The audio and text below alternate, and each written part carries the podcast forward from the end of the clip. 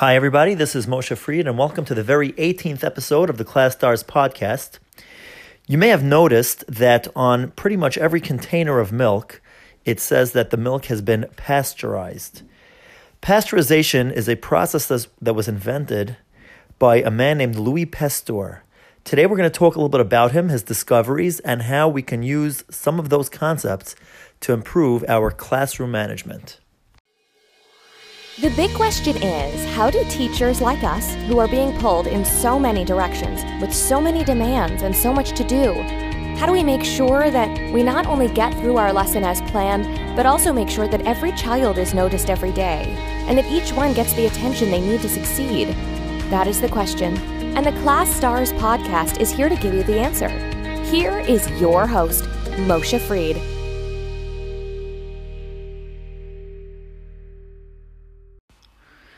In the summer of 1856, in the town of Lille, in the northern, you know, close to the northern border of France, there was a man named M. Bigot who was extremely frustrated. He was frustrated because in his alcohol production company, a lot of the alcohol that he was making out of beetroot was turning into was turning spoiled rather than, you know, become alcohol. He got so frustrated that he approached his son's professor, who was none other than Louis Pasteur, and asked him to help him solve this problem.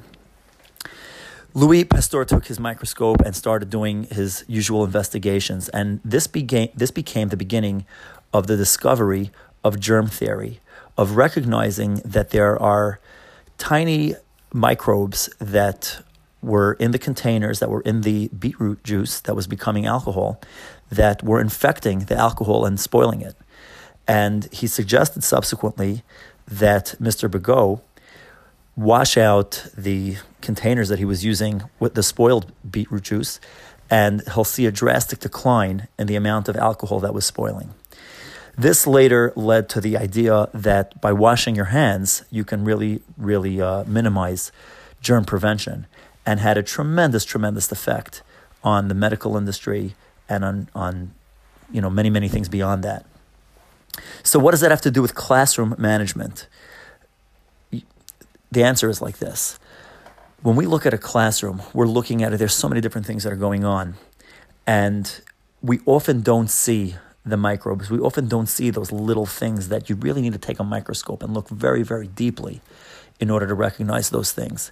And the question is what are those things that cause children to struggle, that cause them to be overlooked, that cause them to become frustrated, so on and so forth.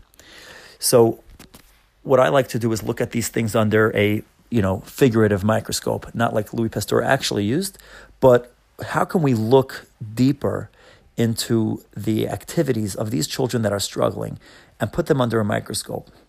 And when when I look at it, it really comes down to interactions. How are they interacting with the teachers? How are they interacting with each other? And if we can look at these interactions under a microscope and really break them down, we have a much better chance of recognizing problems much earlier. And just like it's so simple to wash your hands, it's amazing how simple it is to wash your hands, and you can really, really reduce the amount of germ spread. In fact, before Louis Pasteur, surgeons wouldn't wash their hands. Today, it's so obvious, it's so simple. Wash your hands with soap, and you can do that. Imagine if we can take something, figure out something as simple as that, and apply it to school and drastically reduce the number of kids that are dropping out of school. Imagine if we could figure out what that washing of the hands is for a classroom and drastically reduce the number of failures that we have in our school system. How amazing would that be? So we can imagine that, and it does sound amazing. But of course, the initial reaction that we have is, but what is it? There is no such thing. Washing hands is obvious, washing hands is simple. What is the equivalent of that in the classroom? So the way the way I've been trying to understand this, and tell me if this makes sense, is that if we actually document every interaction that a child has and look at the trends and look at the patterns of behavior, we'll probably notice a lot more about them than we're doing with the traditional way of documenting behavior. Now, the problem is that it's impractical to document every single interaction that a child has unless you're going to put a camera on them and just record everything that happens. You're not going to be able to document everything. So I grant you that. We're not going to record every kid and analyze it that way. Although, as I had mentioned in a previous uh, podcast about John Gottman, when he studied couples interacting, he actually filmed them and he actually had them live in a little apartment that was wired up with cameras. Obviously, they were all agreeing to do this, they were all voluntary. They came to be subjects of his experimentation. But, but he watched them interact on that kind of level of really like putting, putting them under a microscope, the same way that Louis Pasteur did. And like I had mentioned back then, what he discovered is that when couples interact, there is a high correlation between the ratios of positive to negative feedback that they give each other and the quality of their relationship. And what he came to discover and what he's able to do is look at watch a couple discuss a disagreement for 3 minutes and with over 90% accuracy predict if they'll still be married or together in 10 years. And the way he does that is by counting the number of compliments and criticisms that they give each other. So in a good relationship where they're going to make it for the next 10 years, even while arguing, couples will still give five compliments to every criticism. But in a poor relationship that will not last, they give only 0.8 compliments to every criticism. So a one to one compliment to criticism ratio is very close to a divorce. And when we think about that, that's like really putting it under a microscope.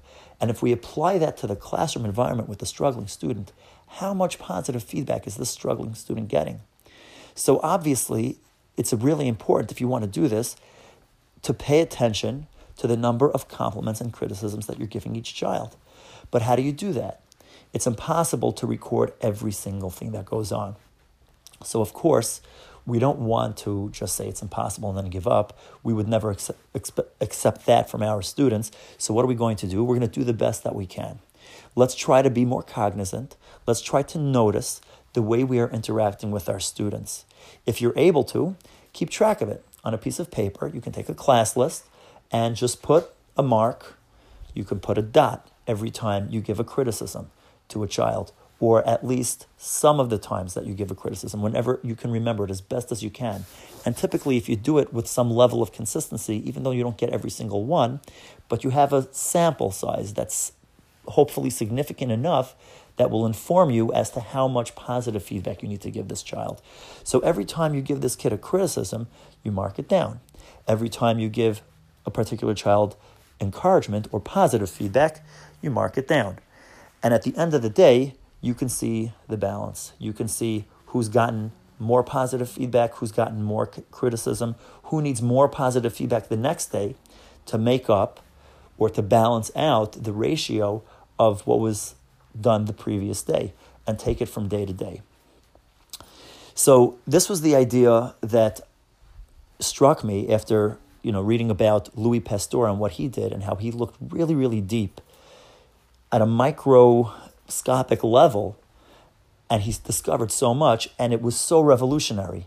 Let's try to take a little bit of a microscopic look into the behaviors and interactions of students that are struggling, and let's see what we'll discover. How amazing would that be?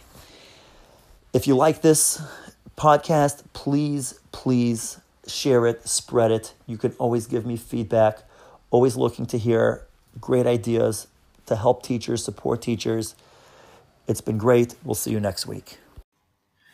Thank you so much for tuning into the ClasStars podcast. To learn more about our vision for education, subscribe to us, visit our website, take our free training, sign up for the newsletter, and follow us on social media. Join the revolution in education and become a ClasStars today, empowering educators one episode at a time.